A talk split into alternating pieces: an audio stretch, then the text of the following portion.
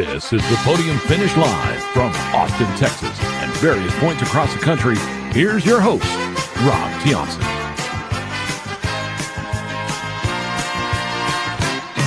And a good good day to everyone out there listening to us on Apple Podcasts, Spotify, Stitcher, or whatever podcasting platform you're listening to. Welcome to another edition of the Podium Finish Live. I'm your host, Rob Tiongson, and I'm joined alongside, as always, my friend and co-host, Nathan Solomon, a fellow motorsports journalist just like me. We're so glad that you can join us for this edition of TPF Live.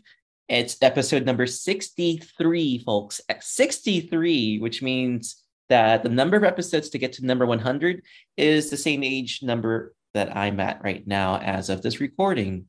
If you don't know what that is, I, I really apologize for your lack of arithmetic skills. But, uh, anyways, folks, we're back after an exciting, riveting weekend at Circuit of the Americas, or technically NASCAR at COTA, because of course, SMI, uh, Texas Motor Speedway, basically rented out that track this past weekend uh, from Bobby Epstein and his staff. So kudos to SMI and Texas Motor Speedway again for an amazing time. Um, before we get into all of the fun and glory on the show, I do want to give some props and shout outs to the entire uh, COTA staff, uh, Mike Zizzo, uh, Shannon Stevens.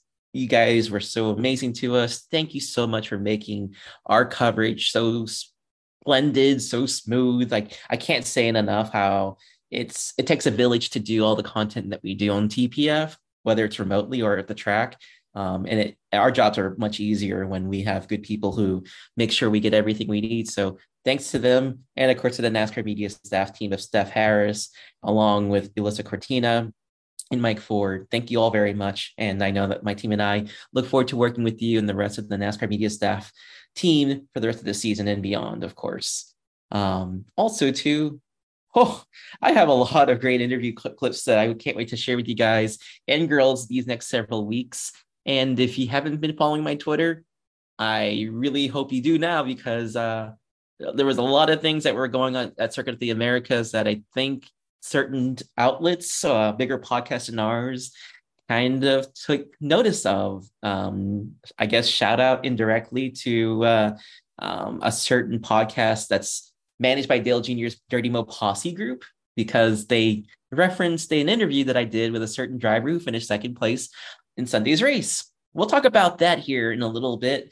And also, too, um, besides the fact that Toyota finally got into victory lane this season, how about the fact that we had two F1 World Champion drivers in Kimi Raikkonen and Jenson Button here in Austin racing against each other, not in F1 cars, but in stock cars. I, I, I can't even compute that thought. Still, it's like uh, for me as a motorsports enthusiast. So can't wait to you know chime in on that with Nathan, and uh, we might hear from Kimi. Never thought I'd say this. Kimi Raikkonen's audio clip on TPF Live. Let that sink in for you folks. Just let that sink in. I know I haven't. I'm still pretty happy about it. So, it, like I said, if you can tell I'm smiling after being at COTA, well, I don't apologize. I had a great time. And I think next week, especially after this show, you folks at home are going to want to tune in to episode 64. It's going to be so special. Um, the only hint I'm going to give to you guys is the fact that 13 year old me came up with questions for the the guest that will be on this podcast next week. So for those who know me, as we say in the industry, if you know, you know. So I'll leave it at that. I know Nathan already knows. I know most of the TPF team knows, but uh, the rest of you folks, just send me your guesses on that one. Anyways, before we get into COTA, before we bring in our sponsor, uh, spoilerdiecast.com, why don't we bring in Nathan, who is back? And I know it's a less crowded house. I think we had as many co hosts as Fox had commentators last weekend. so, Nathan, I know it's back to the old uh, two man booth here. How are you doing today? I'm good. Oh, geez, excuse me. Um, yeah, I'm good. Um, yeah, we did have a very crowded booth, very much like the Fox booth, but it was a, a good booth for sure. Um, excited to hopefully ride the wave from from COTA as I'm off to uh, to Richmond for my first race of the year. So definitely looking forward to uh, getting down to the action track here in just a couple of days. Absolutely. You're to have a great old time, I'm sure, because uh, it's to be the first short track race really this year. You don't we don't consider Phoenix as one. This is the first real pure short track race of the entire season. So I know for a fact that Richmond Raceway is looking forward to having all this action take place. And I know that Lori uh, Collier is really looking forward to having all of you guys at the racetrack. She's, of course, the new Richmond Raceway president.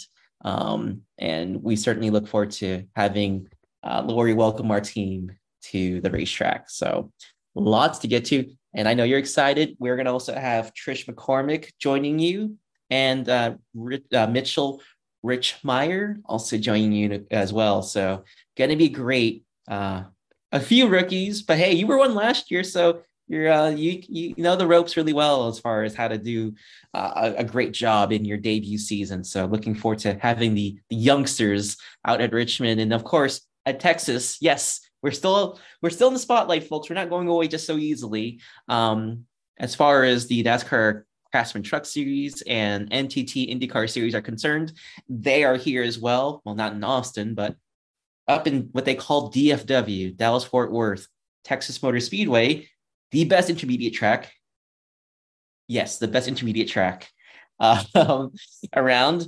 Dylan Nadwadney will be our team captain, and we'll also have Aaron Brink who will be joining us. So, so many new faces, but I think we're all are so many people, one one mission, one goal to succeed. So, I'm looking forward to it. So, raise of the if I had a glass, raise of the glass. Shout out, of course, to Sean Folsom, John Arndt, Dylan Nadwadney, and Cody Porter on their amazing efforts at COTA. There are so many photo- like photographs we have to compile through that I feel like we could just make a book out of what they did. It's incredible. And I'm sure that Nathan and his team are going to have equally amazing stuff that's coming from Richmond. And I know Dylan and, Aaron are going to work super hard over at DFW on that. So before we get into COTA and look ahead to Richmond, why don't we bring in our sponsor, spoilerdiecast.com, as we talk about why you should be shopping on that website right now. Hey, race fans. Are you in hunt for the latest and greatest in NASCAR collectibles from Lionel Racing or sprint cars from Acme Diecast? Head on over to spoilerdiecast.com. They've got a lot of offerings that you cannot find anywhere else, as well as some hidden gems that you may have lost during your childhood. And if you spend $20 or more on in stock items or pre order items, you can save 5% off your order and get free shipping if you use promo code TPF.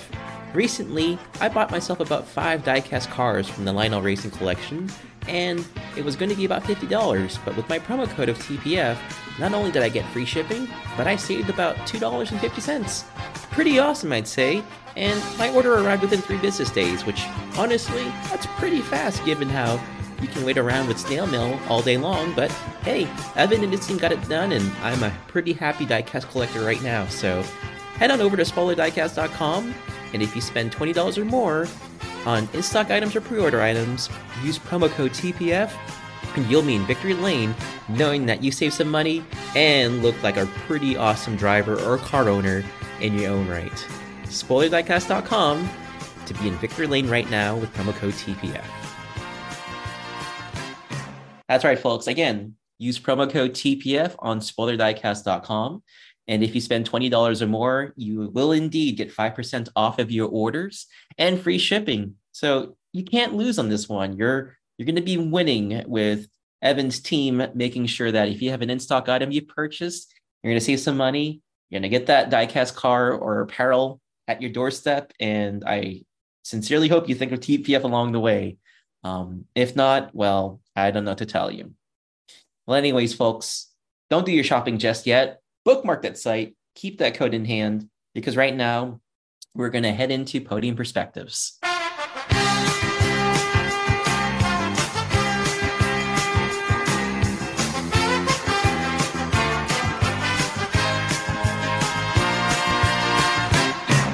Well, for our first topic here in Pony Perspectives, let like I said earlier, let us sink in with the fact that we had a great number of road course warriors join us here in Austin, from the likes of Connor Daly. We also had Jimmie Johnson, I guess you can call him a road course warrior. I mean, he he was here again, so that was kind of cool.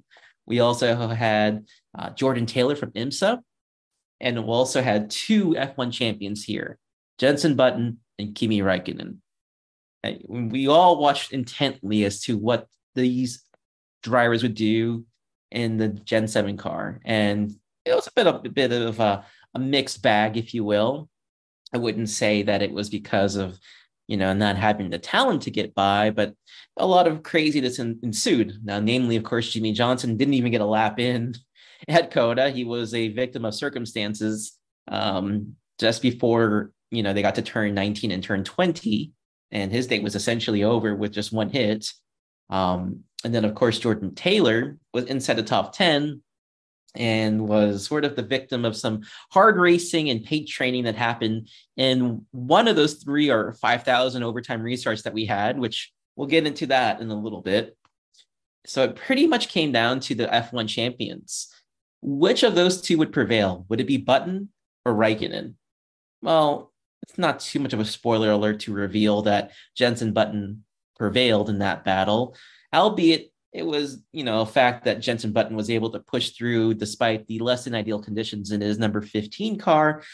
Well, in Kimi Raikkonen's case, let's just say he was actually in position to potentially snooker a victory away from the cup teams and the regulars out there, if you will. But in those final 10 laps, Raikkonen's lack of experience in the cup car showed, and he was sort of a victim of the paint trading, but he was able to extend his elbows out a little bit maybe just a little too much because he also had a 30 second penalty assessed to him after the race, which dropped him down to 29th place in the final rundown, the last driver on the lead lap. But unlike Watkins Glen, Kimi did finish the race, and I, I thought he was a lot, a lot more competitive. If you don't consider the pit strategies, the pit gambles, I would say he was going to get a top 20, top 15 finish at best. So, what did the Iceman think about his second cup start? Does he want to come back to NASCAR? What was his overall impressions? Let's hear his thoughts from Sunday. Kimi, it seems like you had a pretty good showing compared to the Watkins Glen. Can you walk us through your afternoon? Um, yeah, I think it was not too bad. I mean, the car behaved most most of the times pretty nicely. Just um, yeah, we got unlucky with few of the incidents that happened and. Uh, you know, got taken out two times, but uh, it's one of those things, unfortunately. In the end, I just had no tires left when it kept getting more restart, more restart. So uh, I think after the spin that I had, uh, the tires were just done. But uh, yeah, it's a shame because none of were there, but every restart we just uh, wrong place, wrong time. What did you think of though the fact that you were able to be in the top five towards the end, where you're starting to think, hey, maybe I have a chance here to get a win like I did in 2018? Uh, no, I mean, not really. I mean, uh, the 70 cars we had more, more newer tires and. Uh, you know, um, it was a case of try to stay out of the issues in the first corners and every time you really look like you are very good and then three corners later somebody's you're going wrong directions on So it's a bit the mess and luck uh, involved, and uh, we just got the bad, bad, uh, bad hand there. But that's how it is. For sure. Let me ask you. I know it's kind of premature to ask, probably, but do you see yourself doing more starts in the NASCAR? Because it seems like you're you're at home here, aren't you? Um, I don't know. I mean, nobody knows, but uh, yeah, it's just a shame how it went in the end. But uh, yeah, I think we did the right things. We were there, but then we start how it was, and uh, we'll see what the future brings. Um, right now, I, I have no clue. What message do you want to say to the fans and finish about your race today?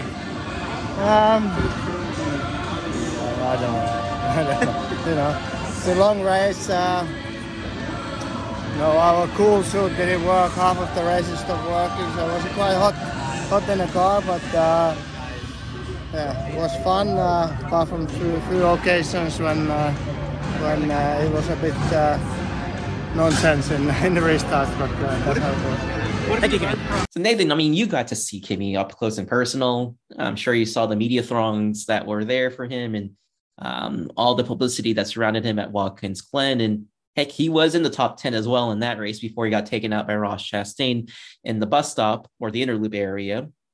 this time around, this past Sunday, Kimi almost had a chance to win the race, albeit through pit strategy, but uh, it seemed like he was on pace to have at least a top 20 finish. Uh, do you foresee the Iceman coming back? And uh, I know you don't watch a lot of F1, but what did you think of his performance at COTA? Yeah, I mean, he was he definitely wasn't doing bad. He was, he was up in the mix for sure. Um, you know, that pit strategy definitely helped him out. I think with about oh, I want to say eight to go, ten to go, somewhere in that range. Uh, basically, everybody pitted and he stayed out along with just a handful of others. I think he restarted like fourth or something. Um, obviously, a bunch of cautions there. He kind of just kept slowly dropping back, and then you mentioned the penalty there at the end. Um, you know, ended up finishing 29th in, in, the last car in the lead lap. But um, I think definitely a bit more competitive than the last time he was in the car at Watkins Glen. Obviously, Circuit of the Americas is a course he's familiar with, a, a, a track that he has won at in, in the F1 ranks. Um, obviously, the sight lines are a little bit different. The braking points, the acceleration points, the timing of everything is, is so much different because the, the next gen cars are slower than the F1 cars. But um, you know, I think that familiarity, though, kind of on both sides, definitely helped him. Uh, Jenson Button, I know, obviously had you know some overheating problems. I don't know if his like cool suit. I think his cool suit wasn't functioning properly or, or something along those lines. But um, obviously, he persevered, ended up finishing above Raikkonen, and then Jordan Taylor. I mean, he was really fast all weekend. Um, you know, qualified in the top ten. Uh, I think top five actually. I mean, just uh, kind of almost a little bit of a surprising run to see him there. Um, obviously, kind of got beat up a little bit in the race. Took a few, uh, I guess, punches in the mouth, if you will, uh, from from other cars. But um, I think all three of them were, were very surprised just on how much like contact driven like NASCAR is versus like if you touch anybody in F1 or like IMSA, uh, that's typically a penalty. So definitely a, a different style of racing. But it kind of going back full circle here, and in terms of Raikkonen, will we see him again? I think we do. I, I think we, he, will do a few more starts in, in, the NASCAR ranks. I mean, obviously, um, well, when I think we asked him that same question at Watkins Glen, he's like, "Yeah, I, I don't know." Uh, you know, comes back the next time the Project 91 car is on track. So, uh, wouldn't surprise if he's back at Watkins Glen again. Obviously, a, a, historic track there, a track that F1 used to race at well before his time. But um, I think we will see new drivers in the Project 91 car.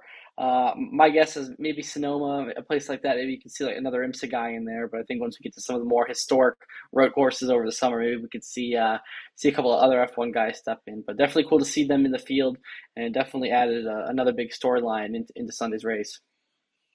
I would say it was definitely one of the biggest storylines into Sunday's race. And in a way, it kind of cushioned the blow of not having Chase Elliott race on Sunday because of course, I would say Chase Elliott is the biggest superstar in NASCAR Cup Series competition. And he did appear in Sunday's race just in Vail, Colorado for the telecast in that large booth that we talked about at the top of the show. But, you know, it certainly doesn't hurt to have Kimi, Raikkonen, and Jenson Button racing in these cars. And Jordan Taylor, too. I was really impressed with how he took to the Cup car and obviously he he showed some of his lack of experience in the cars. He, he was right that you know the start of the race and the restarts were going to be an issue for him, and he certainly looked a little bit timid on those. But honestly, he was able to pick up and get the nuances of the car really well. He nailed his pit stops, I thought, pretty well too.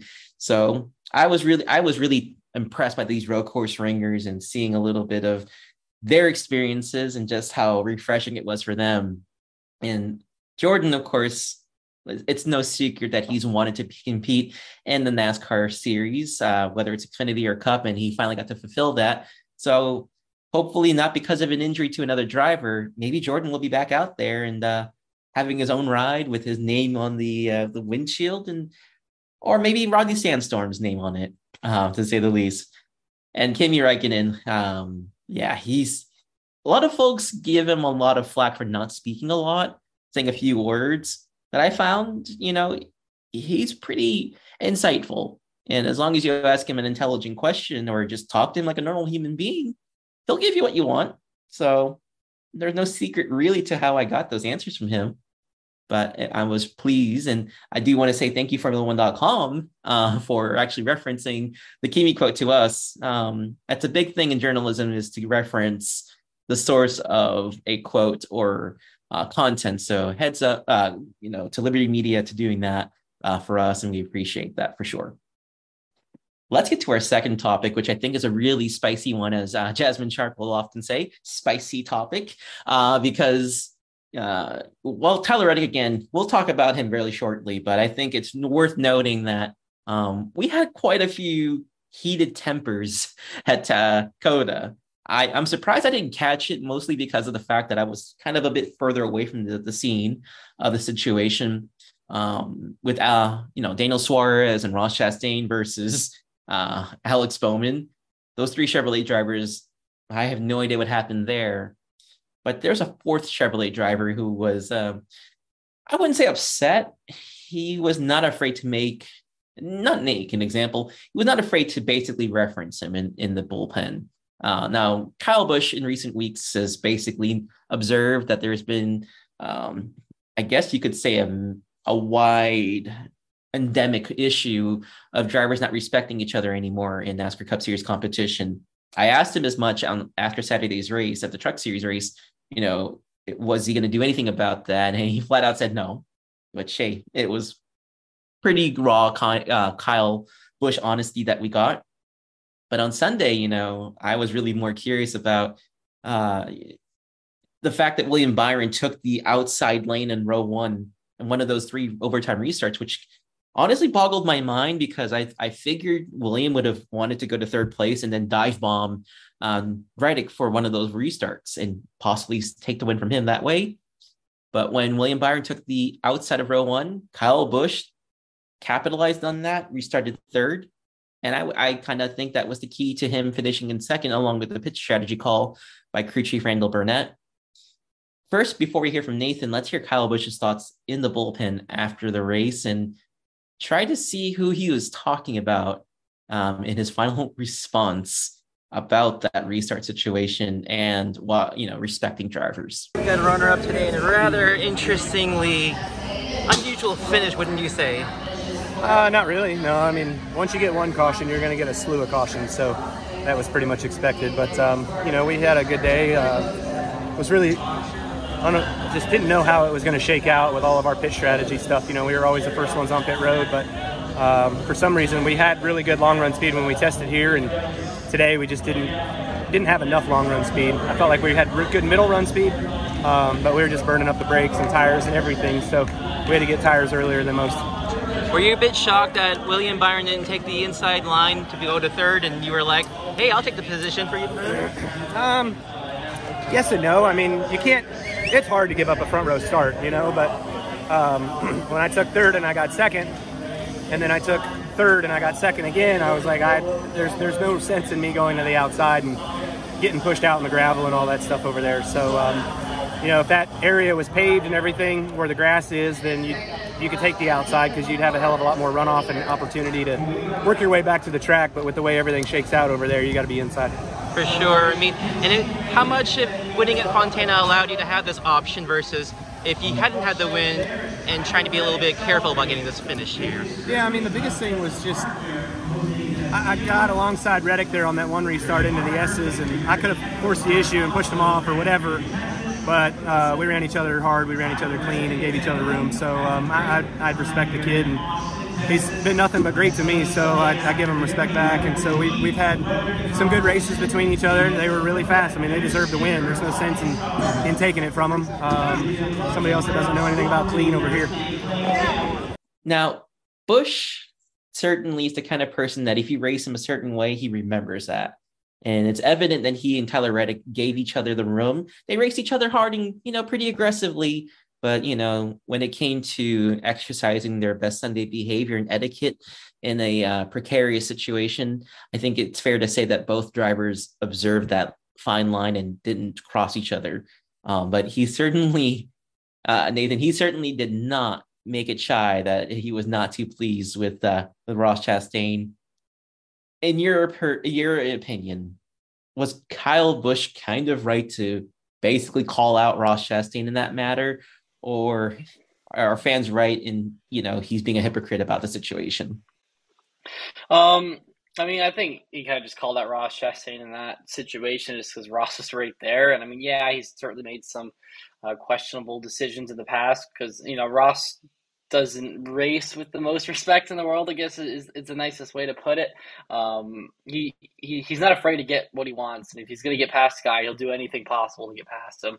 Uh, I don't think like Kyle's out of line for those comments because I mean, you know, you saw the end of the race. I mean, the end of the race was was extremely chaotic. I mean, the last essentially NASCAR overtime took an hour.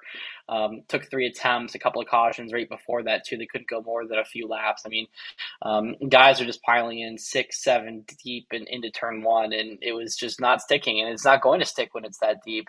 Um, I don't really know what they can do about it because you know these these guys, the younger and younger that they get, um, they're just going to race, I guess, more and more carelessly. Uh, so I, I don't know how NASCAR polices it. Like I don't want to say all right, we need to take away double file restarts because I think that'd be a way where, where they could get it so it's not seven deep and everybody's wrecking each other. Guys can actually have a little bit of space. Or they're going to have to say, all right, we're going to have to police this a little bit more, almost like they do in F1 or IMSA, and say, all right, if this just you can't hit each other, or we're gonna we're gonna issue penalties. I, I mean, I'd hate for either to have to happen because I I like that there's some contact. I like that they, they go double filed, but um, you know, it, it, can't take an hour to, to do NASCAR overtime because they keep just keep wrecking. So I, I mean, I, I, don't think Kyle's wrong at all. Um, I mean, I think it, it, You know, you look at turn one, lap one. I mean, they got through there completely clean. You know that they're capable of doing it. They just don't do it. They just race um, too frantically and, and, too aggressive at, at the end of some of those races. So I think NASCAR just has to police things a little bit better. I mean, again, I don't, you know, I, I don't run the sport. I'm, I, am i am not the series director. I don't know how you necessarily do that, but um, there needs to be a little bit more accountability at the end of those races because we saw very similar situations at like Indy Road Course last year, or even guys push, you know, because like that turn one's like a 90 degree, and then even place like Watkins Glen, that turn one's a 90 degree turn. So a lot of these road courses, turn one is like a, a, a 90 degree turn that you can really fan out and um, shove each other around, and, and it can be low speed too, so it's easier to hit. So um, NASCAR's got to police better, but no, Kyle Busch is not wrong. There's just a, a lack of, well, there, there is a carelessness rather uh, in, in some of those closing laps, and it, it's just not good for the sport. I mean, I think that uh, all things considered, it was a good race, but the ending of that race really kind of dampened what was uh, arguably the best race of the season.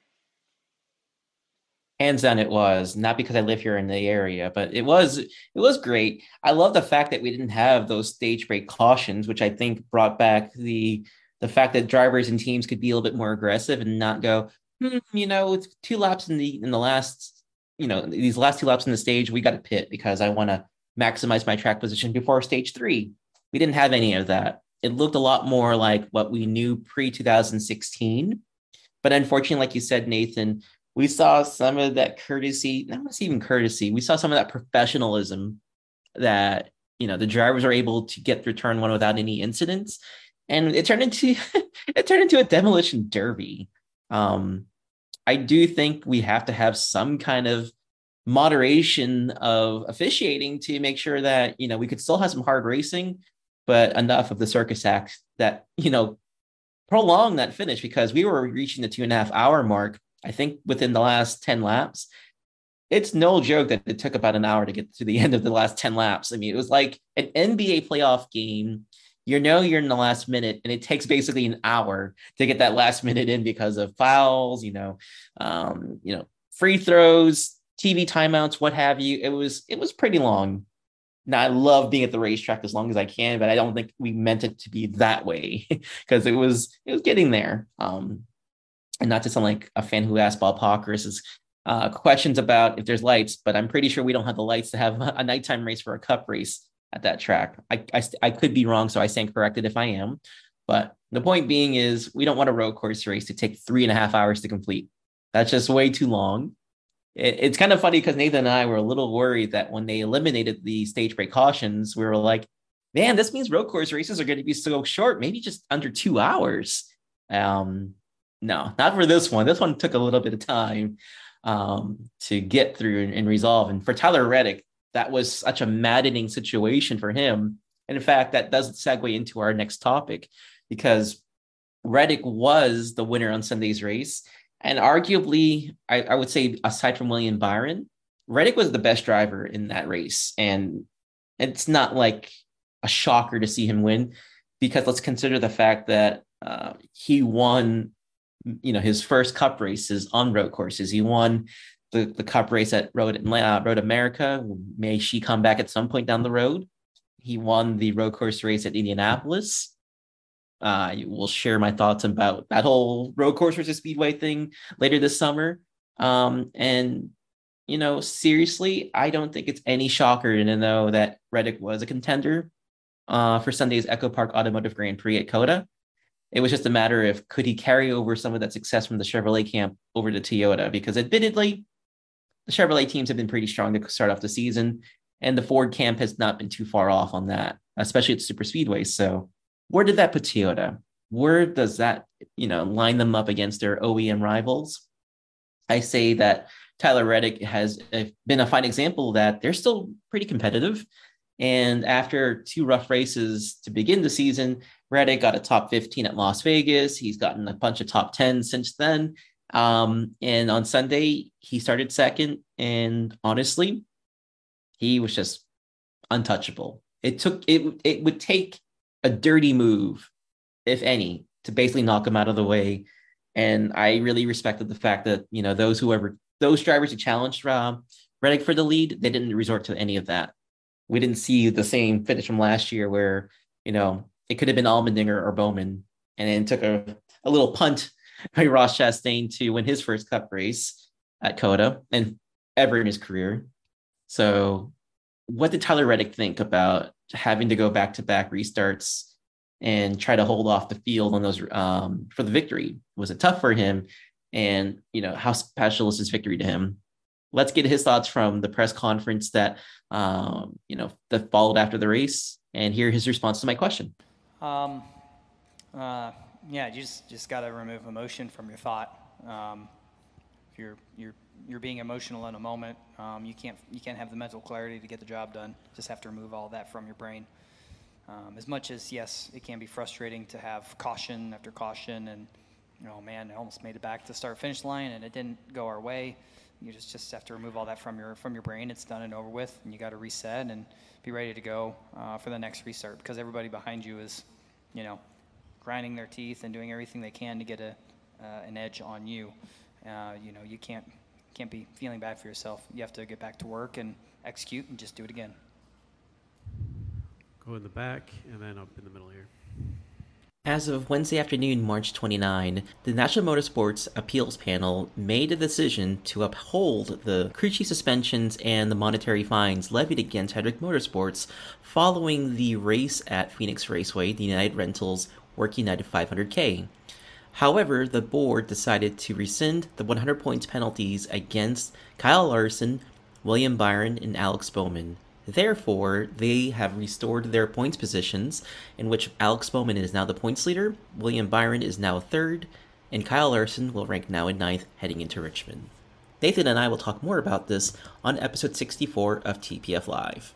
You know that Reddick has gone from the basement and he's almost into the attic of the house of NASCAR Cup Series racing.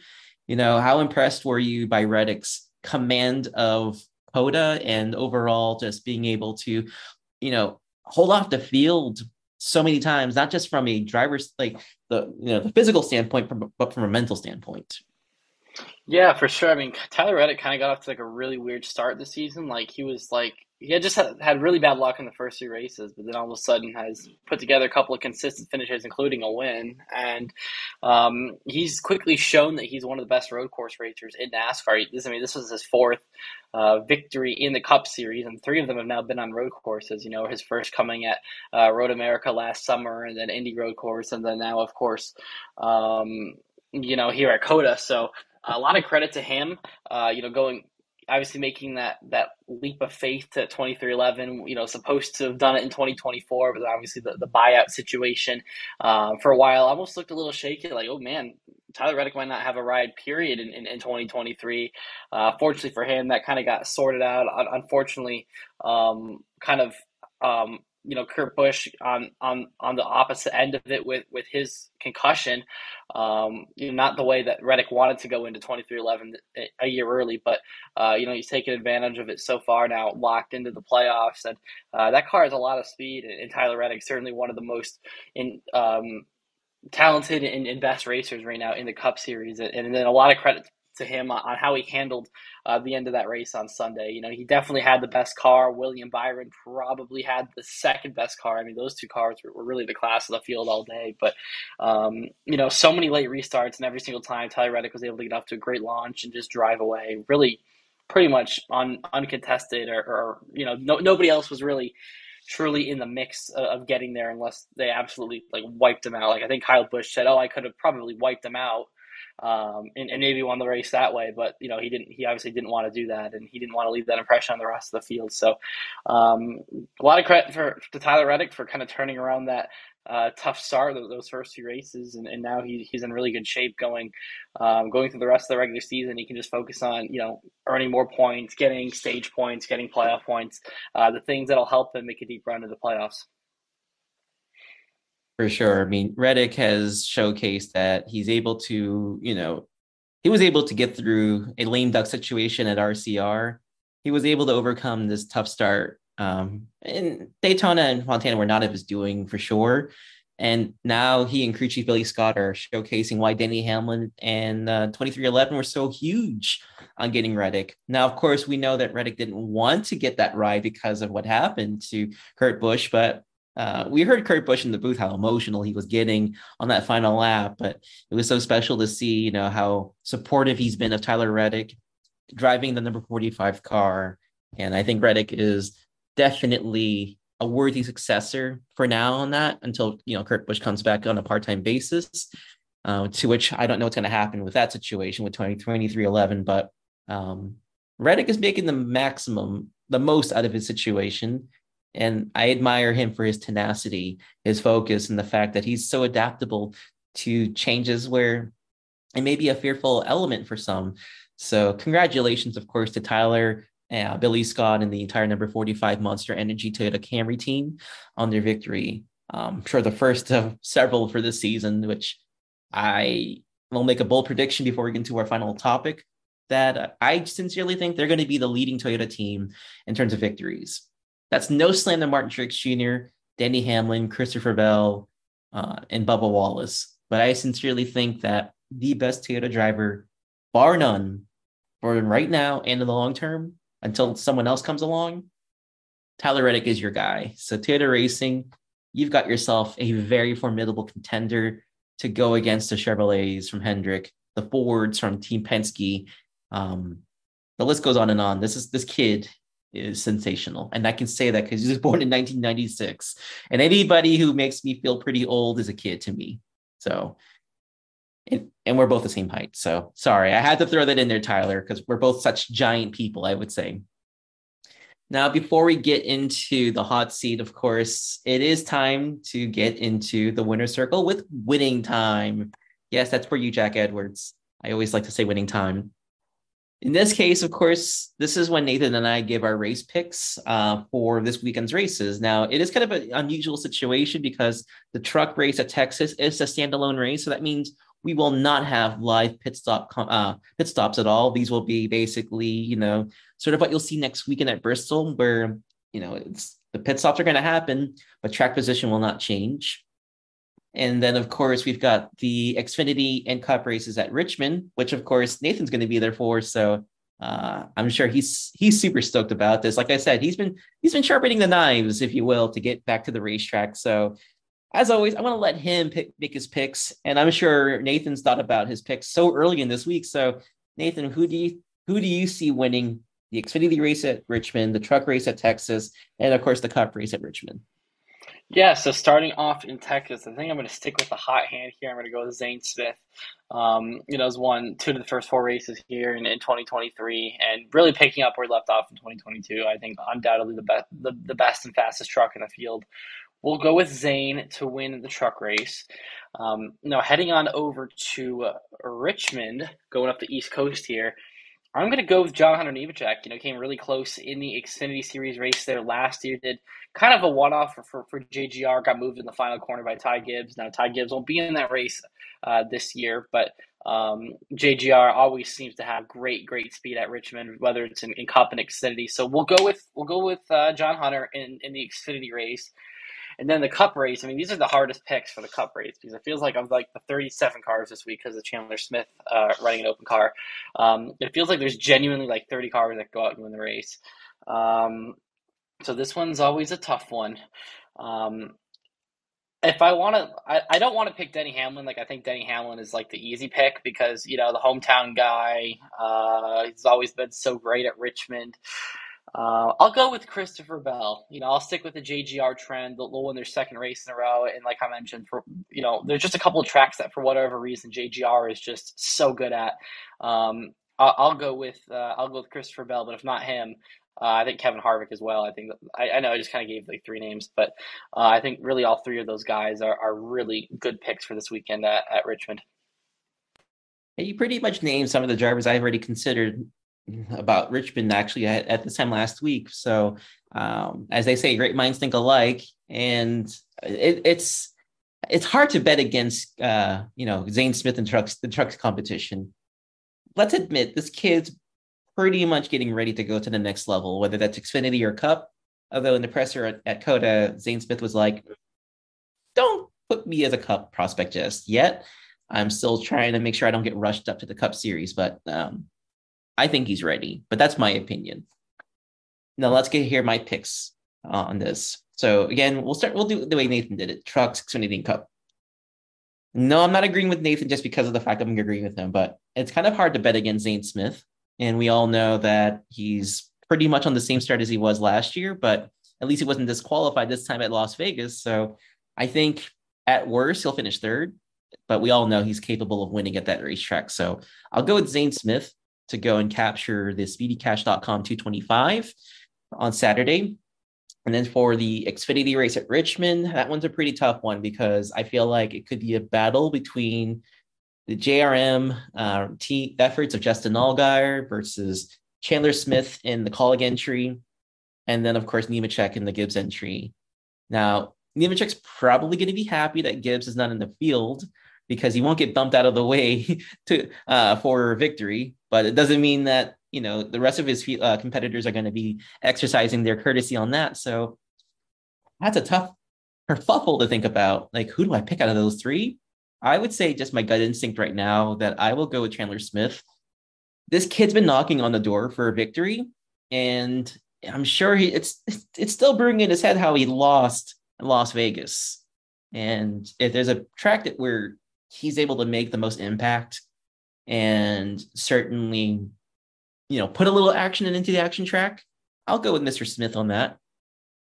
As far as the cup race is concerned, you know, that's a tough one because this is going to be the first one really with this new package that was tested out at Phoenix and actually was used at Phoenix. But, you know, if I'm going to go off of what we saw at Richmond, I mean, uh, Phoenix rather last, uh, last month at this point, Hendrick Motorsports is going to win the race. There's no doubt about that.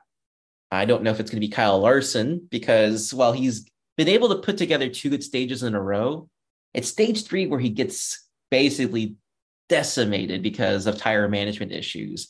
We saw that last summer where he was really competitive in the top five in the summer race, and then he just fell out of the, the top 10 and really couldn't do anything else with his car. So I'm, I'm, you know, obviously Cliff Daniels is not going to be serving as the crew chief as of now this for Richmond. So it'll be another weekend in which Cliff Daniels is going to see that position to Kevin Meendering.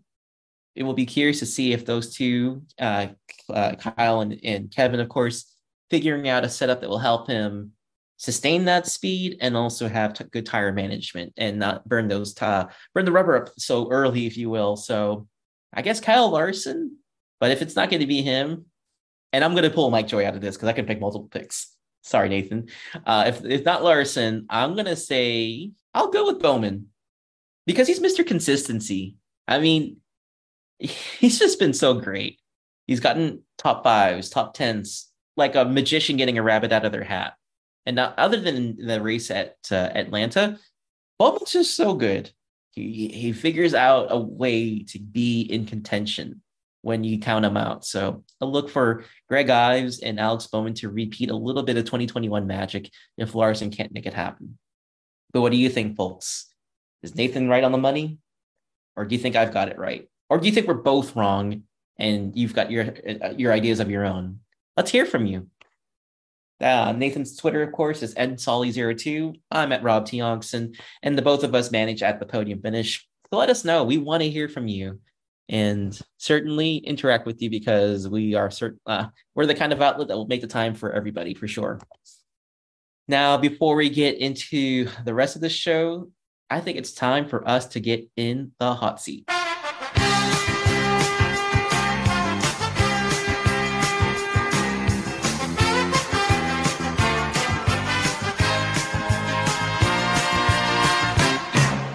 And by golly, folks, did you notice at the top of the show I didn't mention who's on the hot seat? Well, that was kind of by design because I know last week I did say Kyle Larson would be here. And yes, he will be here for this segment.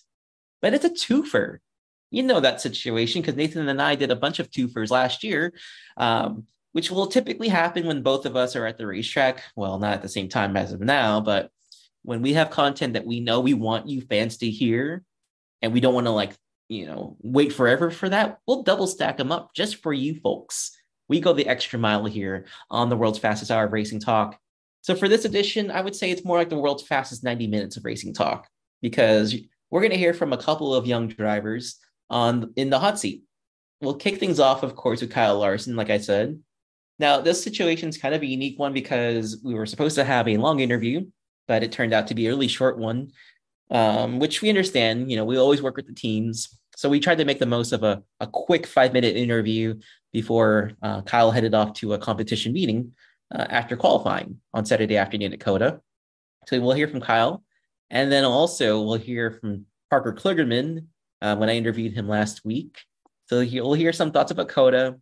But I think I want to leave those there for you guys and girls to listen to because it's so interesting to hear uh, PK's thoughts about racing at COTA you know, what's ahead for the big machine racing team and just overall, you know, how has he kept together after some tough breaks he's gone through in his racing career?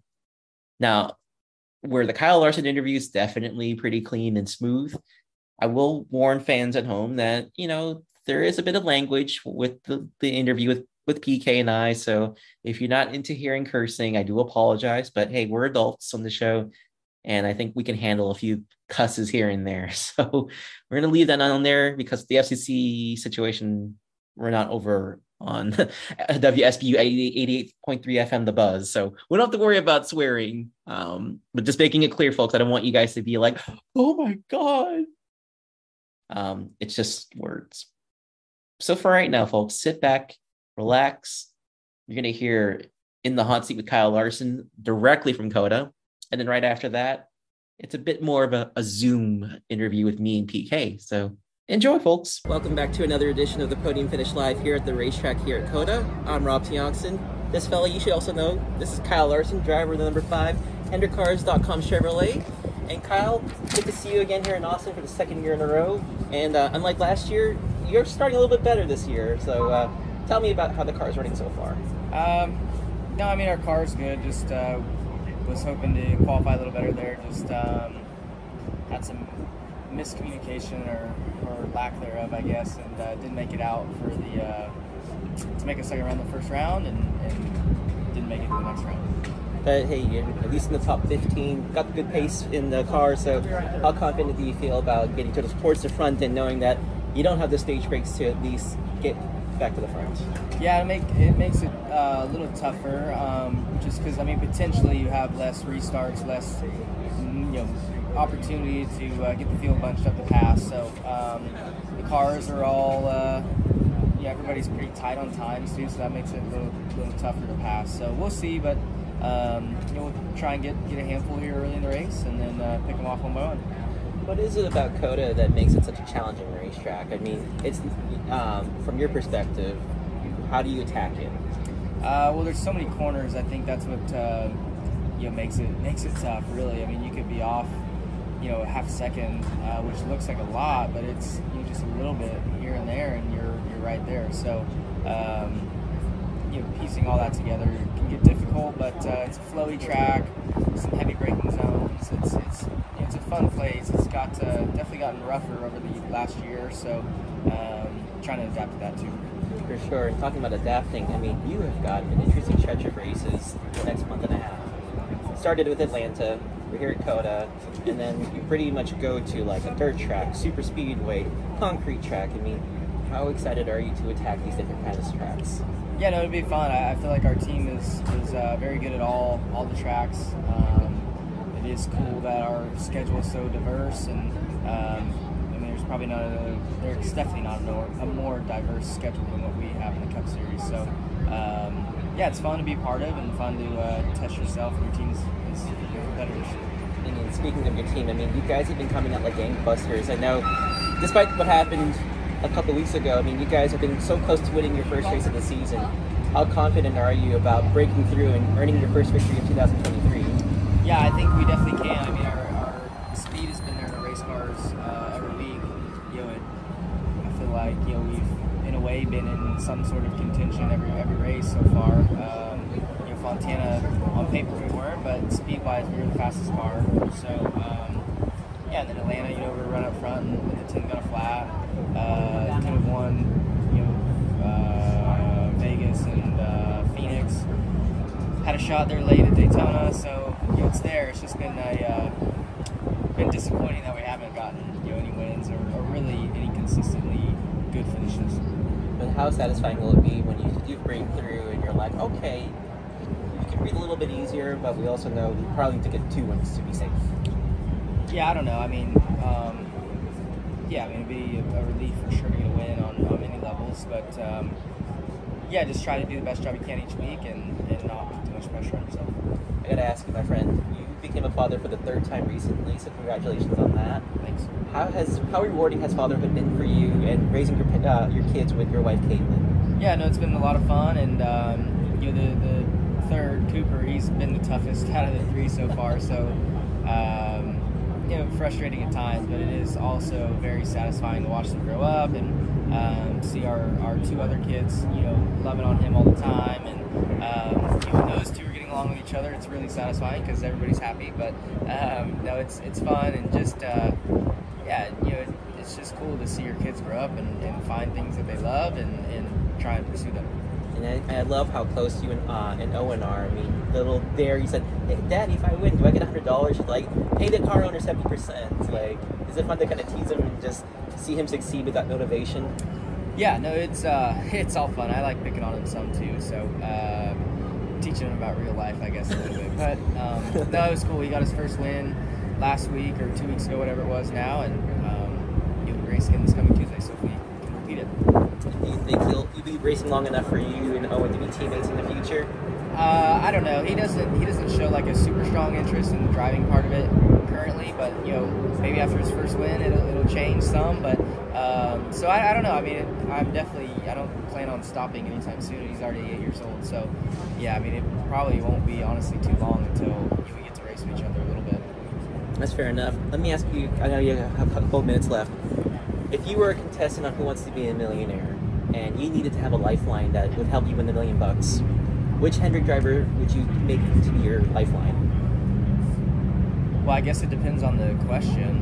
Um, Good point. So I don't know, but uh, I would say in general probably William because he's the youngest and the freshest out of school, and I think the only one of us to go to college. So probably William. And which one would be the worst one to have as your teammate? Not that I'm ragging on them. Uh, again, I don't know. It depends on the, uh, the question. For sure. Well, everyone, that was Kyle Larson. He's got to get going, and uh, we have a busy race weekend ahead. But Kyle, thanks so much, Yeah, my friend. thanks. Appreciate it. Welcome back to another live edition of the Podium Finish Live. I'm your host, Rob Tiongson. outside of Austin, Texas, and somewhere in the U.S. is my good friend Parker Kligerman, driver of the number 48 Spiked Machine, Big Racing, Big Machine Racing, Spiked Coolers Chevrolet Camaro. That's a mouthful, my friend. But It is. first of all, it is it is a big mouthful. But uh, how have you been doing, man? It's been a while. Uh doing great. Yeah, we uh we're off to a decent start in the uh, big machine racing, big machine vodka, spiked course, Chevy Camaro, as you'd like you want to be said perfectly. Um, but yeah, no, we've we've uh we've off to a solid start. It's not like we've set the world on fire. Um, but we also haven't had, you know, we haven't had um I mean, it hasn't been perfectly clean, but it had we've been successful, right? And we've the building blocks are there, and that's really what was important to me in these first five or so races was to set the tone for our team, for the series to understand, you know, where we stack up. Um, and I think we've shown that. I really think, you know, barring a couple little things happening these first five, you know, we're sitting closer to the top five in points than where we are right now. And we're really only, I think it's like seven points out of six or something. So it's really tight. Um, and you know, there's numerous places in these first five that I think we could have cleaned some things up and you know gotten those points that we needed there. And then of course the other night in Atlanta, um, you know, it felt like we put everything together. Won a stage, which was nice to knock out in the first five races. You know, that's cool. We got a playoff point. That's big. Um, and it would have been cool to lock ourselves in the playoffs with that win there, but I think we'll have plenty more opportunities going forward. So it's uh it's funny. Like I last week before after Phoenix um and before Atlanta, I think uh you know my my crew chief and I sat down and I just said, "Hey, look, Patrick, man, we have the speed. We're showing up 10th on average on everything, you know, even and that's not far off at all. I'm still learning these cars a little bit, that sort of thing. I just said, look, let's just keep building what we're doing. We are going to win a lot of races. Um, and we almost go and win the next weekend. So I looked like a genius. That was nice. But um, he agreed. And I, I, think you see that from this whole race team right now that we just know we're just scratching the surface of our potential. Absolutely. I mean, Scott Borchetta, that whole big machine racing team, they invest a lot to, to not just show up and race, they're there to, to really compete and to win races. And they have found a good, stable driver in you to make their Xfinity program what it is and what we're seeing right now. And you did touch upon Atlanta, which I do want to ask you about right from the start, because man, like you said, you were in position to win that race. And I'm sure it took some time to kind of like decompress, kind of re- remove that from the data banks. But how, how does a yep. driver do that? Because I'm sure at times like me with my work i sometimes go man if i hadn't made that mistake i i would have had a 10 out of 10 day like what do you do to reset the button on that? You know it's a good question. Um it's funny because i actually felt like vegas taught me a good lesson. Um and you know i've really worked heavily in the last couple years and especially this year on the mental side of our sport. I just truly believe that when you get in one of these top cars at the pointy end of the field, whether it's trucks, Xfinity, or Cup, you know, the difference between you and the where you want to be is you. And that is entirely this is entirely a mental game. Um, now you can't drive a slow race car fast, as Kevin Harvick likes to say, but when you get within the same realm, speed wise with your race cars, then it's down to you as a driver. And a lot of that is what happens between your ears up here. And so I felt like uh, Vegas when we got spun out by John Hunter Nemechek. I didn't do a good job personally inside the car of letting go of that moment that I couldn't control and focusing on the task at hand. And I think when I look back at that race, you know, we if barring a slow pit stop in the last green flag run, we were going to finish somewhere around eighth and ninth. We end up eleventh. We recovered great, but I just felt like personally inside there was a little bit of a lingering not letting go. Um, and so I worked over the next couple weeks, especially at Phoenix and having the issue in qualifying and letting go of that and focusing on the backup car and the task at hand. And we were really successful in that race with the backup car. Uh, we almost had a home run and getting a top 10 at the end of the race, which would have been, um, you know, amazing. So that taught those two races taught me the lessons that when what happened at Atlanta, which was so disappointing because, you know, it's, it's one thing if it's a couple cars getting squirrely and running into each other. It's another thing when it's a champion of the sport who, you know, I, I just don't, I still don't understand what the intention was. Um, you know, Daniel called me and, and apologized on Sunday, but then I was shown some things that make me believe that I don't know how much what he said was very true. Um, and so I just, just disappointed and angry, you know, and it just, it's such a, stupid move it's uh you know it's a dangerous thing to do and so i just i didn't appreciate that one bit but part of what I went into all that other stuff was to say, you know, that was letting go is a big part of that and being able to focus forward. And that's what I've done. And that's where I've been focusing fully on COTA this coming week. And that's the best thing. And sometimes the worst thing about NASCAR is that you go week to week to week. So it's really easy to kind of let go of the past because you have to you have to focus on the future. You can't dwell too hard. Um, and so that's what I've been doing. I mean, that's true. That's the unique thing about NASCAR, which I think that's why a lot of people like to be a fan of racing compared to other sports. I mean, you have a lot of everyday Americans, everyday people who work five, you know, five days a week, 40 hours a week. and they can relate to you guys in a way. Maybe not going 200 miles an hour, going left and right, and trying to win a hook here and there. But I mean, you guys epitomize what the American dream's about: trying to work hard, trying to succeed, and when you don't, it's really frustrating. And uh, you know, I know you mentioned on Saturday and uh, how you wanted to talk to Daniel, and I know he called you. Do you feel like you have to have that conversation, maybe at COTA or sometime down the road, to maybe just say, "Hey, man to man, let's talk. Let's let's let's just kind of air it out right now."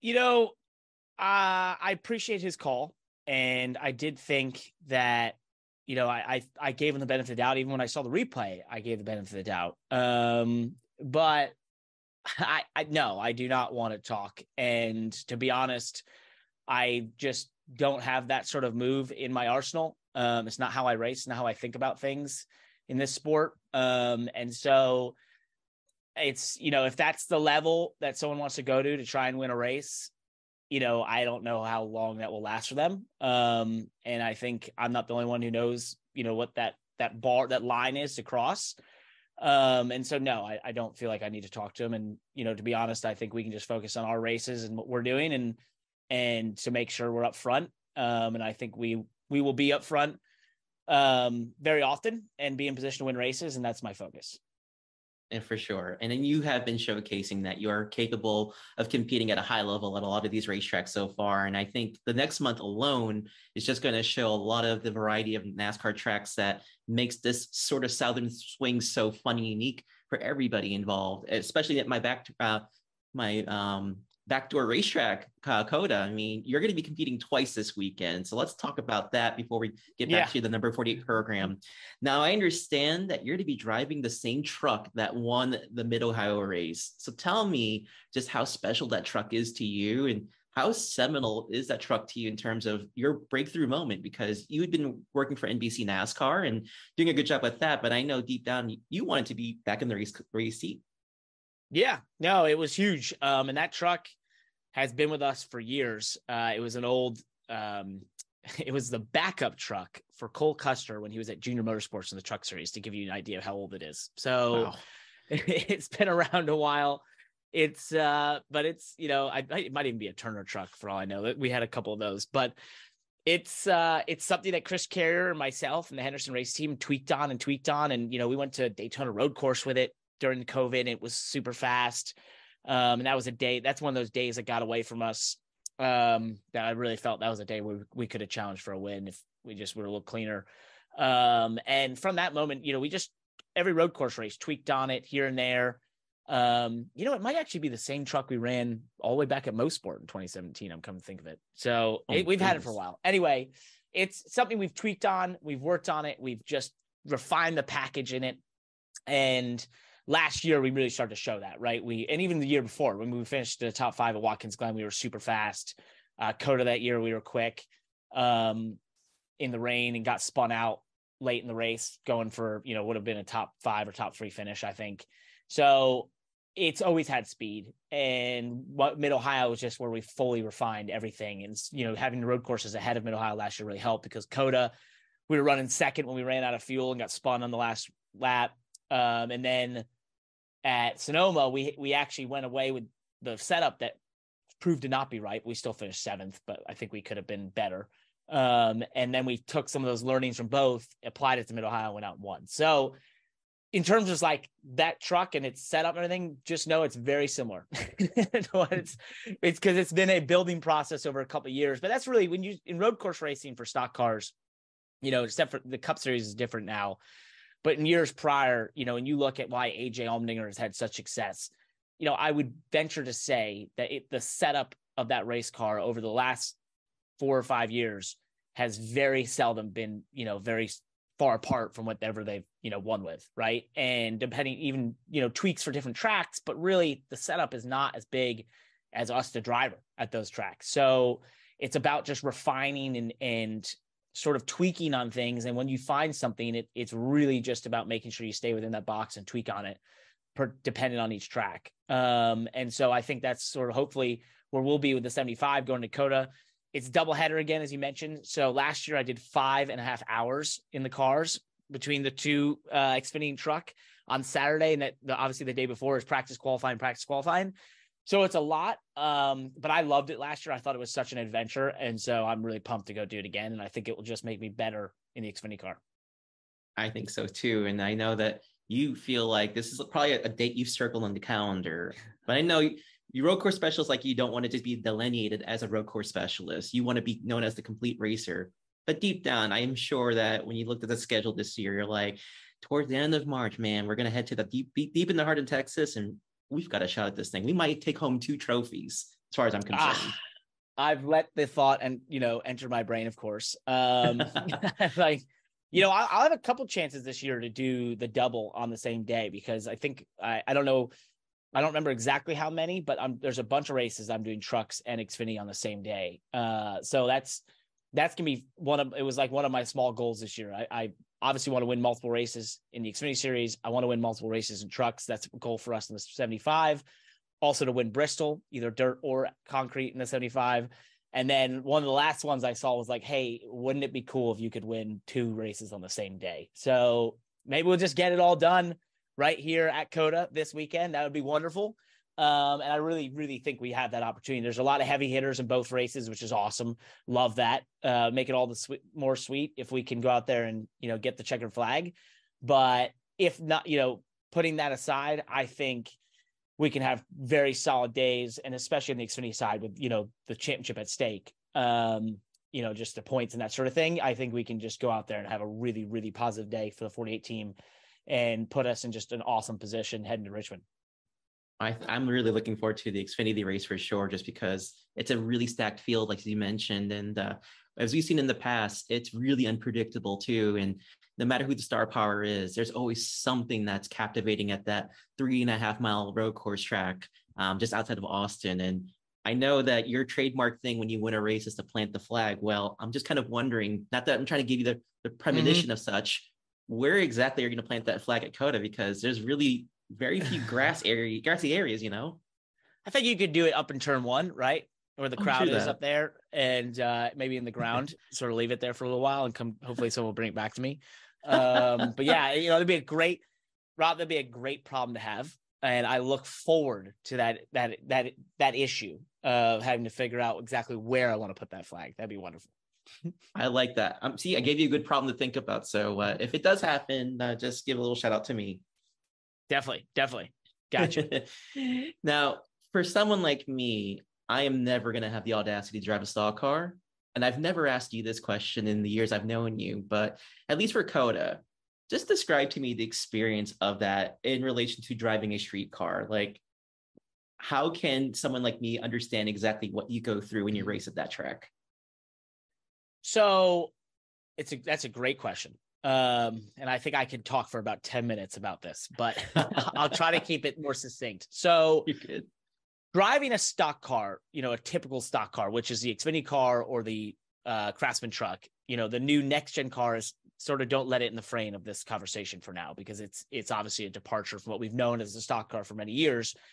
I always like to say they're they're them on road courses is like a water buffalo in a china shop because it's a very heavy, very um I guess the best way to put it is is it's a car and a vehicle that doesn't want to do what you're asking it to do.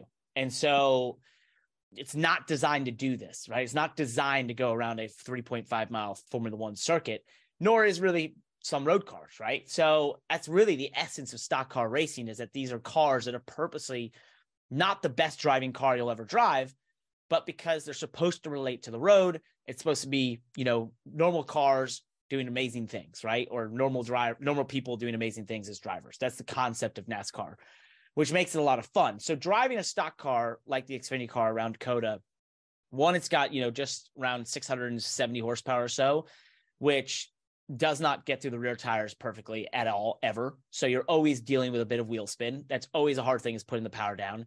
It's a very heavy car, right? 3,400 pounds, give or take. Um, you know, with drivers and, and driver weight and sort of uh, fuel and all that stuff, but give or take 3,400 pounds, which is a heavy race car. It has a 13 inch wheel, which means the brakes aren't as big as you could possibly have on some road cars, which we see on the next gen car. And so all those things combined make it that it goes very fast, but it goes very fast in a straight line. it then has to break for a very long time and then it has to get very slow for all the corners right and so it's just a very um it's a very i want to say like unrefined experience but when you're doing it right and i you know can tell you that there's few things as rewarding as putting together a really fast lap around a road course in a stock car because you will have times where you're on the brake so long and for such a long period of time that you feel like you could count or have a conversation as you're holding the brake at its max capacity down into a corner, downshifting. You'll have times where you're hopping a curb and two tires are in the air. You're spinning the wheels off the off the X of a corner, and you think that is the sloppiest, worst lap that's ever been driven in a race car. And they're like, "Hey, that's P1 by a half a second. You're like, "Oh, okay, never mind." right?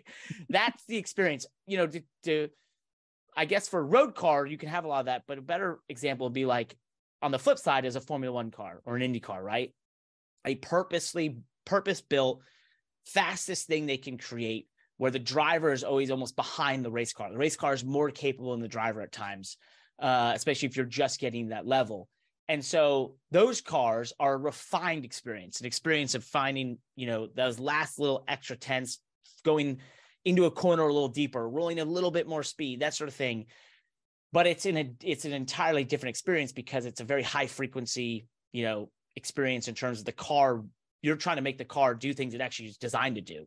Whereas we're trying to take something that isn't designed to do that and make it do it. And so it's a far it's a more of a wrestle match um between us and the car. And it's just I love it because of all those reasons. Like the driver can make a huge, huge difference um, in a stock car road course. And there's, I know it said it's it's one of the most rewarding experiences, but it's also sometimes just the most fun when you you're flying around a track and hitting curbs and braking forever and spinning the tires off the corner. And you just think like this is ridiculous, but it's awesome. oh goodness! You, now you've made me realize that's why you guys have to be such physically fit drivers. You can't just be like a, hey, you're Larry down the street who's mowing my lawn. Like you could drive this thing. No, you that's really physically demanding. So I am never going to complain about driving my SUV anymore.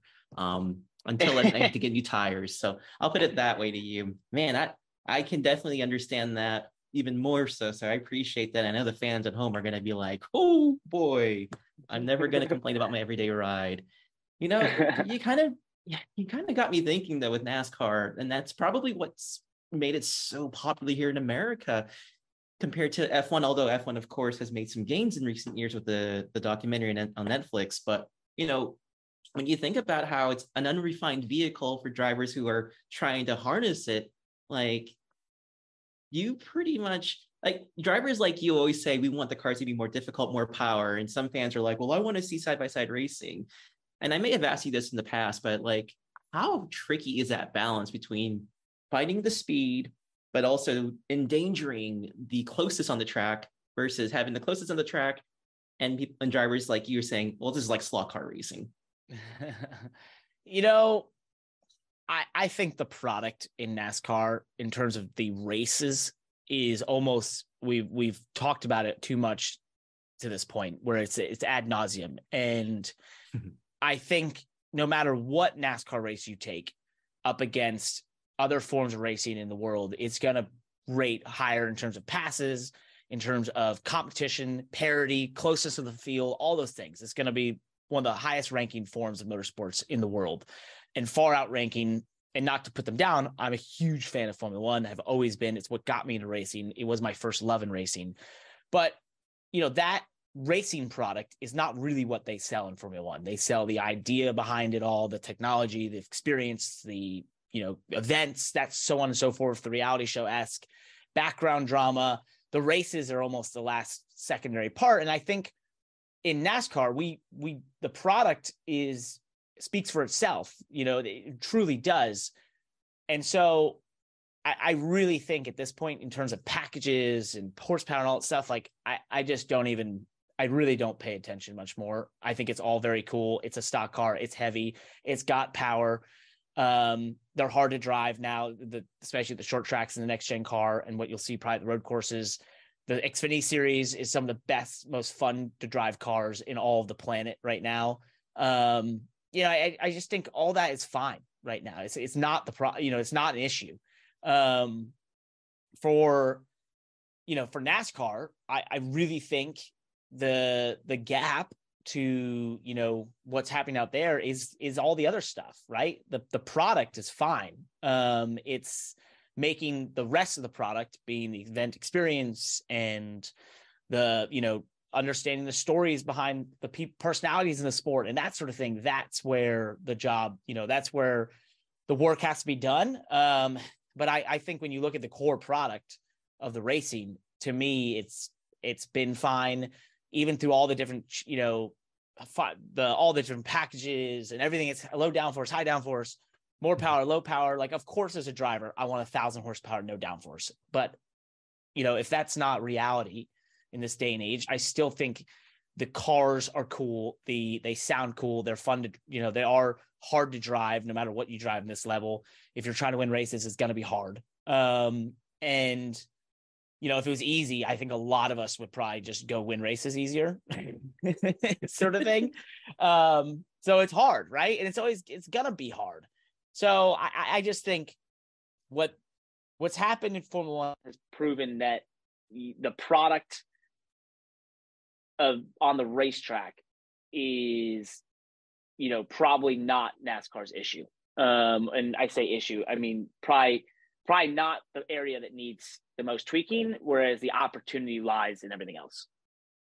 I think you nailed exactly what's going on for sure. And I've been saying that for recent times that, you know, we've got the characters, we've got the package. It's just now about promoting you guys out there and the girls too who race, because if we do that, you're going to bring more eyes to the races on TV, like reading our articles, I hope, and videos, because like um, you're an interesting character on your own, and a lot of your peers are too. That's what that's why I'm still here. That's why you got Pockrass, you got Dustin Long, and the rest of us who are just so captivated by what you guys and girls do out there in the racetracks. So, and your story alone, I mean, man, you are the probably aside from AJ Allmendinger, probably the poster boy of perseverance because you know, like you have worked super hard to keep your name out there. You've done the pit reporting thing, which I'm not sure if you're doing that again this year. Now that you're doing Xfinity, but um, you know, I, I'm I've always admired how you have kept after it, kept after it, and uh, last year you finally got your break to drive the car that's behind me right now. Yeah, thank so, you. I mean, it looks really nice. Yeah, I figured. See, we got this one last weekend during the good times, um, which it. there'll be more of those. um, you know, you talk about how Xfinity racing is one of the best things in the world, but describe to me just how close the competition, that margin for error is once you enter the top 10 it's really amazing. You know, there's probably about 14 cars in the Xfinity series, maybe maybe a little more that are pretty much at the same level, equipment wise, funding wise, that sort of thing. And so, you know, that in itself lends you to be in a very close competition with those exact cars week in and week out. But the other part that's fascinating to me, and I never got in, I I shouldn't say this. I probably have a little bit, but I don't know if I truly realized it until I started racing this series full time again, which is of those top 12 or so drivers in the Xfinity series. One thing that stuck out to me just in the first couple weeks of racing is how hard we all race each other. And it is not like hard racing for the sake of hard racing. It's hard racing for the sake of like, I must beat you is the is the is the feeling and the thought process and sort of the vibe I get. And what's fascinating to me I it just hit me one day and I said, you know what it is? Of those 12 drivers at the top of this field, every single one of them thinks the day they get they get that checkered flag on Saturday, the call the next morning is going to be Rick Hendrick or Joe Gibbs saying, "Hey, you're coming to the big time. Welcome to Cup." Right? Like that is the essence of this series if you really think about it. So it, you know, you have a veteran like Justin Allgaier to a rookie or young driver like Sammy Smith to guys like me who you know are reestablishing a career and that sort of thing. A Josh Berry who's the same age as me, who's you know sort of in a similar spot, maybe getting a big break, and you realize like personally I've tried to put all that aside where this year I've been solely and focused on this Xfinity car and winning races and winning that truck, and that's it. Like whatever happens past this, I don't even want it to enter my mind. My focus is on winning races right now and competing for a championship. But I noticed that you know just you you get this vibe, this sense that these ten or so, twelve drivers all believe then you know the success in this the next day means they're going to the Cup Series, they're going to the big time, and you it makes sense. This is the this the only thing above here is that right, and so you they say names are made here and that sort of thing, but it's truly the vibe in this series. I can't stress enough that you have a set of drivers who absolutely believe they are one great move, one win, one you know a great season away from being in that series and that's the top. That's where we all want to be. Um, and so that's just a really cool thing. And I, I don't know if that always gets stressed enough. I think, you know, people, NASCAR is so cool because you have guys who have made careers in the lower series as opposed to other forms of racing that doesn't really happen.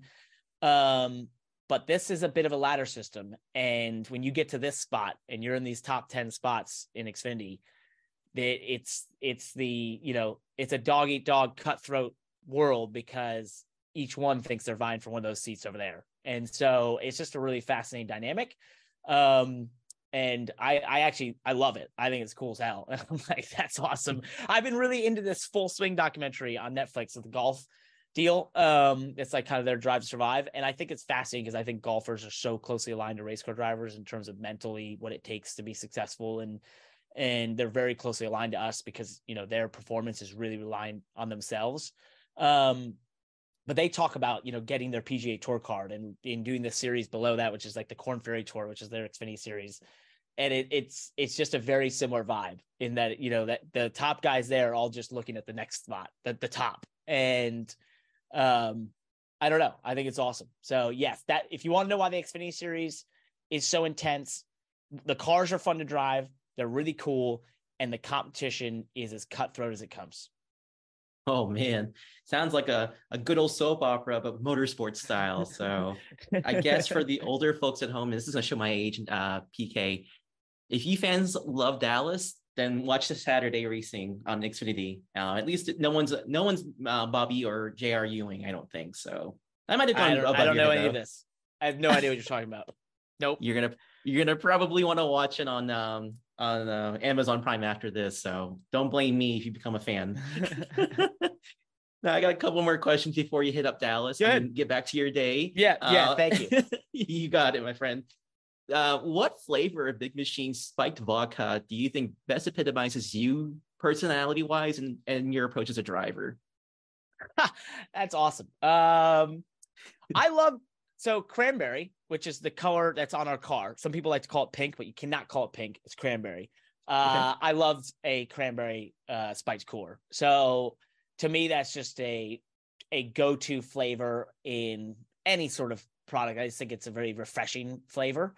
Um, and in a spiked cooler, it's very refreshing. And hopefully, I'm refreshing in that you know I like to be dip myself and be you know just be true and authentic to who I am and who and you know my life and what makes me you know light up and so to me cranberry is true and authentic and it's also the color of our car so I love that one there you go. You guys got a PR advocate for that flavor right there. And uh, maybe you'll get some chug points for that on Saturday, like those Coke drivers often do.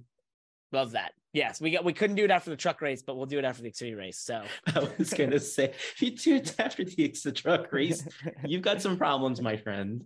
Now, for my last question, I, I wish I made that my last question because this one's gonna be maybe a little sentimental for me to ask, but you know, again, you're the the epitome of perseverance. So let me ask you this: What advice would you give 2013 version of yourself about your life experiences in motorsports and just everything you've gone through like what would you tell yourself from 2013 oof. Um that's a great question. Huh. You know i've always thought about those guys who like write letters to their form you know their younger selves and such and i always think yep. that's so fascinating. I think it's a good form of journaling and, and that sort of thing and i've done some of that stuff. Um and I've I've always I've tried to journal and that sort of thing, and I think it'd be so cool to do that, but I just I don't know if I always stick with it. But if I had to tell 2013 me something. Uh, one would be to relax. Um, that would be a really key part to relax and you know sort of lean into the idea that I always used to to say that everything works out. It always has, always will. Um, but I, I really think I could have used a little bit of that back then. And I, I don't know how to, to, I guess discipline would have been another thing. Would have been, you know, hey, find a way to be to get a little bit more discipline in your life. Um, and I think those two things could have made me more successful at that time. Um, and then lastly, I think just have more fun. You know, I, I when I look back those days, um, you know, there was there was a lot of pressure, of course, because you you were moving up through the ladder, the pressure to live up to you know a nine win ARCA season two three years earlier, um, you know, having made some not having the best breaks in terms of uh, competitive equipment and that sort of thing, but surviving and moving forward. And I, I really think if uh, I'm trying to think how to say this the right way. I lost my train of thought. Anyway, I really think if um, you know, I, if I just had a little more discipline, relaxed, and had more fun, um, or enjoyed, you know, I say fun. I think I had fun. The the I think one thing I saw, I saw Corey LaJoie say the other day that you know the media stuff and everything else is work, but trying to treat the driving like a hobby. Um, and I really think when I look back at that time, I was mixing up the idea that like driving was work and fun was outside the car. Really, the fun is driving the car, right?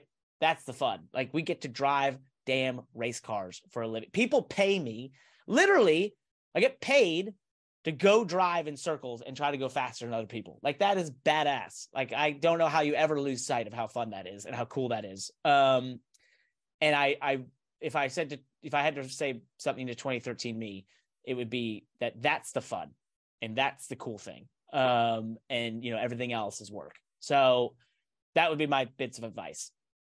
That's really good sound advice right there. And you, I think you kind of made me think that we all perpetually just want to have that fountain of youth uh, as we get older. And I think that's what it is. You just, you nailed it. Your day job is just to drive a stock car on the racetrack.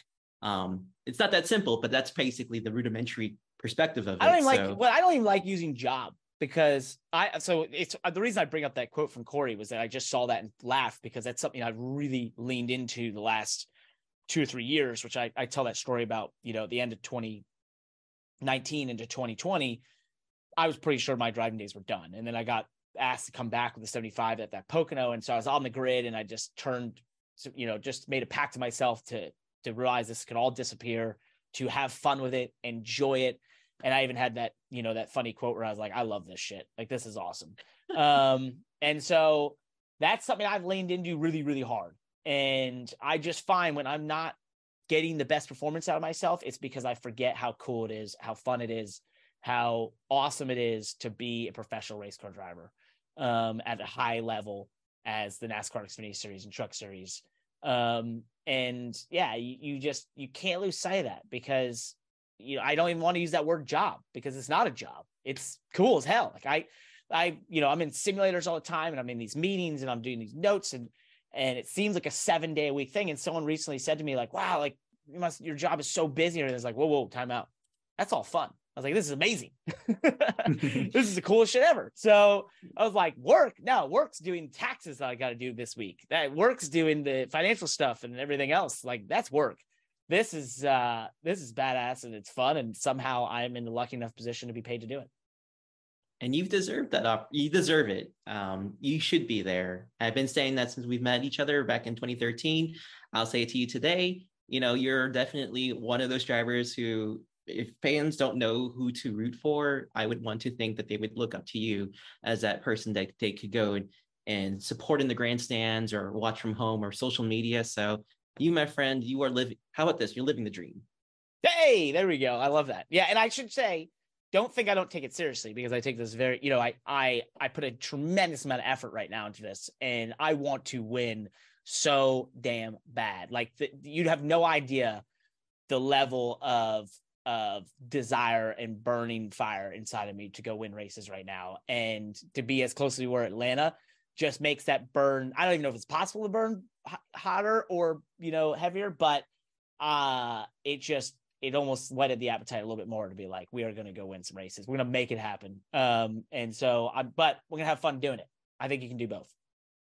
And when that happens, you can bet that the podium finish is going to document all of those moments. So hey. we hope to we hope to see that. So PK, thank you so much. I really appreciate you taking time to talk to me today. Wish we got to do it at COTA. I know we're we're both busy dudes this week, but uh, I'm sure we'll bump into each other at the racetrack, um, at least on Saturday for sure. Awesome. Thank you, Rob. Appreciate you having me on. Thanks everyone at Podium Finish, and look forward to seeing everyone at COTA. What did you think, folks? Did you enjoy that? I know I did. Kyle and, and PK, thank you both so much for taking the time last week to chat with me uh, for this segment in the hot seat. And it's always a pleasure to get you both on here and hope to have you both back on, preferably in person, because it's a lot of fun to do these these segments when we're face to face versus on a remote situation, as we've done so many years during this COVID life that we've been in. Although life is getting better for sure. Uh, now Nathan and I are gonna have a lot to get to on this segment, so don't don't be uh, totally surprised if we double stack these up in the next coming weeks because I, uh, I just learned, of course, that Nathan has been approved for the race at Dover. So once he's done with Richmond, he gets to go back to the racetrack really quickly. Uh, so I'm sure he'll have a lot of great interviews coming here as well. So we'll make sure both of us and the rest of the team get to have you know these these great interviews that we want you fans to hear and, and check out on our YouTube channels. So we really appreciate the support and love doing this for you fans. We want to bring their action closer to you folks. So that's why we do what we do on a weekly basis. And before we wrap things up, of course, I like to do a little bit of closing thoughts, but I'll I'll see that for now because uh well, I'll I'll chime in, but I want uh, Nathan to give his thoughts about what to expect at the action track at Richmond because I know he has been ready for this since the checkered flag uh, flew at Watkins Glen. Yeah, for sure. Definitely excited to get back to the track this weekend. Uh, a little bit of a triple header, a little bit of untraditional. We got uh, the modifieds Friday night. They're always fun to watch, so that should be uh, entertaining. We got Bobby Labonte in there. We've got Ryan Newman in there. So a couple of household uh, NASCAR names from I guess like the mid mid two thousands. Well, Ryan Newman's pretty recent too, but uh, I guess they're back in, in their prime in, in the early uh, to mid two thousands decade. Um, they should be entertaining. We'll have a busy day Saturday with both Cup and Xfinity practice and qualifying. Cup rate or excuse me, Xfinity race Saturday afternoon. Um, I know there's a little bit of rain in the forecast that might throw off uh, um, some things hopefully not too much. but I know the Cup Series will have the wet weather package, so we might see it see the wet weather package debut on an oval this weekend, which I kind of hope that doesn't happen. But uh, it'd be entertaining to say the least. Um, and you know, the Dash for Cash is starting up for Xfinity Series. Uh, that that's always a fun watch, fun to cover um, an extra incentive to race for than you know on the cup side just learning that new package. Um, the second time that the short track package is being used on a short track the third overall including uh, COTA last weekend. But um, you know I know Phoenix is just a tough place to pass to start with. Uh, at, at COTA we saw I think a lot more passing than we did last year. So I'm, I'm hoping we'll see the same uh, at Richmond on Sunday I suspect we will because we know that the Cup Series, NASCAR Series, has been working super hard to make the on track product a lot better. And if the road course at COTA was entertaining and we didn't need like contact to make it entertaining, I, I have a lot of faith that the, the short track races will be a little bit better this season. And if Richmond's a good race, with the next gen car, man, we're gonna have a really bopping season because we know this thing can race in intermediate racetracks. Well, I mean pure intermediate racetracks like Las Vegas, Fontana, etc. So I'm really looking forward to seeing what the next gen car can do at Richmond. Now, it may not be indicative because the forecast as of right now doesn't look that hot, um, literally speaking, uh, in terms of the conditions that you'll see on Sunday afternoon. But you know that's why these are professionals, and I'm sure the crew chiefs, the mechanics, and the drivers will work in concert to make sure that you know they're ready to take on the wet weather package um, which that will be interesting for our photographers and i hope they have their ponchos ready because oh man we're throwing them into the wolves aren't we um, but they'll be fine i'm confident in that but as far as sunday's race is concerned i'm looking forward to seeing you know does Hendrick still have that advantage that we saw early on? You know, what's going to happen with the the penalty appeals that are set for Wednesday afternoon? Are they going to win this? Is this going to be a situation where the penalty may get worse, or they'll give a bit back to the team to kind of you know be like, all right, we did our, we heard you, you know, we still have to penalize you, but we're going to you know cut you a little slack on this case. I don't know. I am I that's a little bit above uh, a little bit above my pay grade to say the least. But for now, I think it's going to be a fantastic race weekend. And let's not forget the truck series at Texas. That's always a treat. I do kind of wish though that the truck series had uh, the another NASCAR series to accompany them, but uh, it is what it is.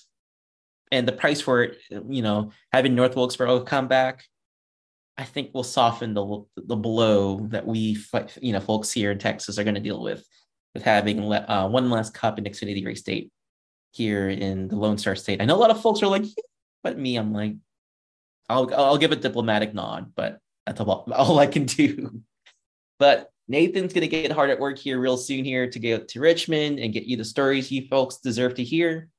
And we'll be working just as hard to make sure he gets all that content. So I am super stoked for him, super stoked for our teams. And really, I'm just so happy that we got to have Kyle Larson and Parker Kligerman on the show today.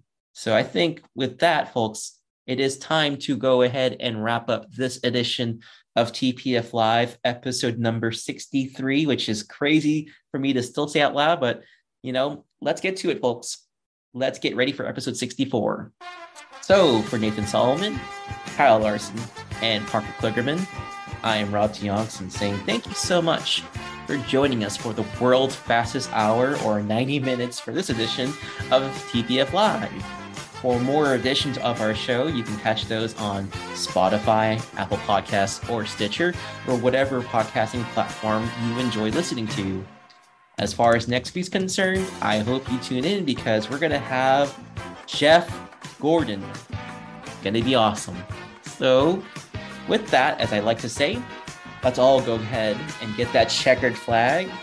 And until next time, so long, everyone.